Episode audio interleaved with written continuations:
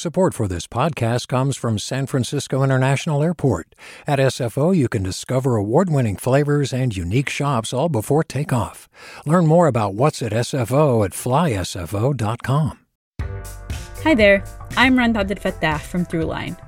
If you're listening to this podcast, you know that KQED produces exceptional storytelling that keeps you informed, inspired, and entertained.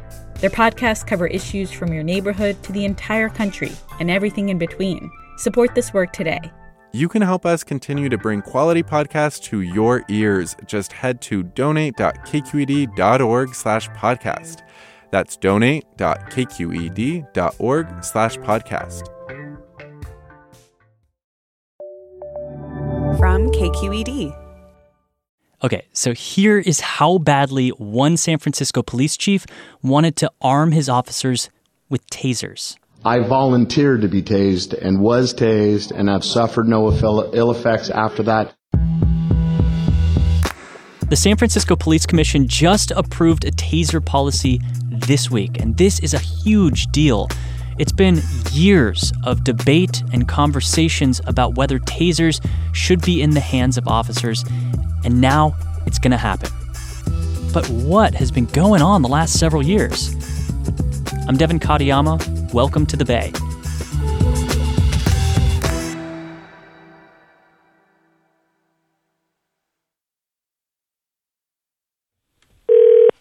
Hello. Yo.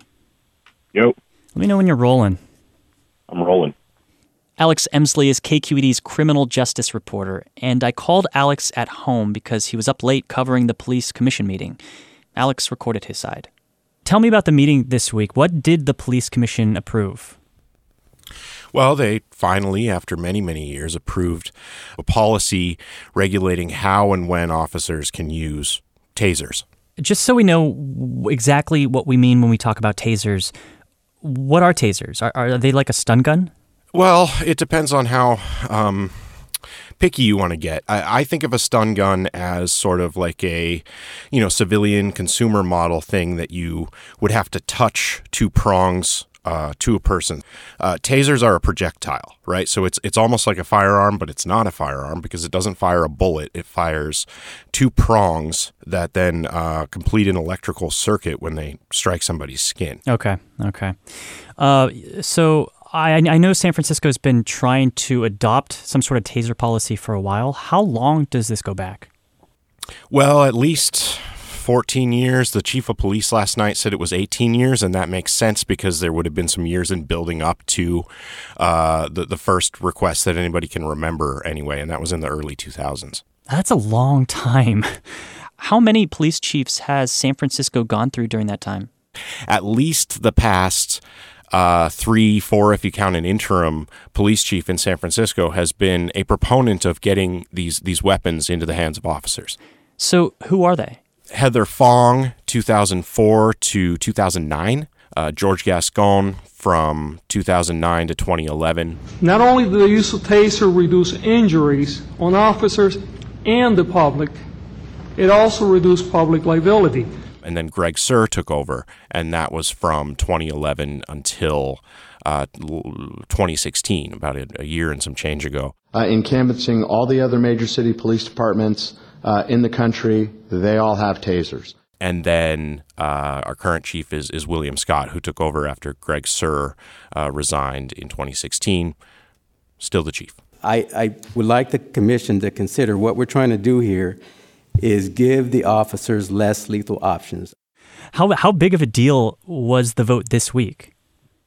Well, I mean, I think that there's going to be a couple of different perspectives on this. Um, there obviously has been uh, long-standing and strong opposition to tasers in San Francisco. Um, people think that they are prone to abuse, that they can be used more often on uh, minority suspects and, and especially people with mental illness, um, and that they are more likely to be deadly than Taser International has ever wanted to necessarily admit. Now, Police departments call these weapons less lethal, um, which implies that they, they can be lethal. They're not intended to be. Um, but, uh, you know, we've seen uh, over a thousand deaths, I believe it is, uh, throughout the country that have been documented um, as a result of taser shocks. Tell me about the taser policy that, at least right now, has been adopted. What's in it? One notable thing is that it, it, with some of the previous requests, it's been narrowed to, well, we'll just we'll just buy some of these. We'll just have a hundred or so, and and give them to you know a specialized group of officers with a specialized type of training. Um, but that's not this proposal. This proposal is uh, basically opens the door for every San Francisco police officer, at least everyone that is likely to have contact with um, people out in public, to have uh, a taser, and that could start as early as uh, December 2018. So. Um, you know, it, it, it seems more imminent than it ever has before that, that these devices will be rolled out in San Francisco. San Francisco's police department, as I, as I understand it, it's one of the last few large departments that haven't adopted a taser policy. Is that is that true? I think they're the last one at this point, d- depending how you count, you know, major cities. Why do you think it's taken San Francisco so long then? There's some question as to whether or not you can reduce fatal shootings by police officers by implementing these weapons, which has always been their greatest selling point, um, or or the the biggest reason I think why they why law enforcement wants to adopt them. Well, I know the police commission voted this week, but is there any reason to believe that the policy or tasers still won't be adopted, or is this really going to happen? I think it's uh, it's a pretty certain thing that San Francisco police officers will have tasers in the near future. All right, Alex, thanks a lot. Okay, is that it? That's it. Talk to you later. Okay, thanks. Bye. Bye. So, why did San Francisco's police commission approve a taser policy now? A few things. One, the Federal Department of Justice actually recommended that SFPD get tasers. It was part of this huge list of reforms. Number two, the makeup of the police commission has changed, and one of the newer commissioners was this week's deciding vote. And number three, there's pressure from San Francisco's police union, which is backing a ballot measure for June that could take some control away from the police commission.